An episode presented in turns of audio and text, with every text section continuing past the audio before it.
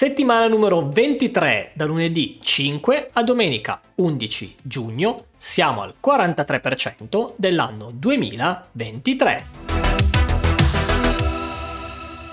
Ciao devs! Nel video calendario di questa settimana vi segnalo un corso gratuito e come sempre alcune fra le più rilevanti news in ambito tech torna la Boolean Coding Week, una settimana all'insegna della programmazione con lezioni gratuite e in diretta streaming.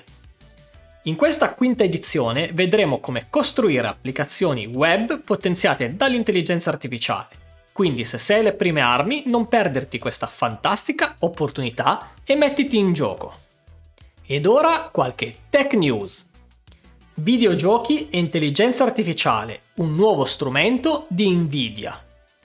In occasione del Computex 2023, Nvidia ha presentato Avatar Cloud Engine, uno strumento che mira a trasformare i giochi conferendo intelligenza artificiale ai personaggi non giocanti attraverso interazioni in linguaggio naturale alimentate dai modelli di AI LLM.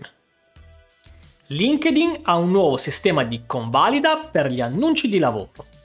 Nella seconda metà del 2022 sono stati bloccati oltre 58 milioni di profili falsi ed ora farà un ulteriore passo verso la riduzione degli annunci di lavoro dietro cui si nascondono truffe. L'App Store di Apple compie 15 anni, con un giro di affari di oltre un trilione di dollari. Colgo l'occasione per ricordarvi che questa sera alle 19 inizierà la conferenza per gli sviluppatori WWDC 2023 in cui verranno svelate tutte le novità in ambito software e hardware di quest'anno della Mela. Bene, anche per questa settimana direi che è tutto. Vi ricordo che in descrizione trovate tutti i link delle news che vi ho citato e del corso di Boolean.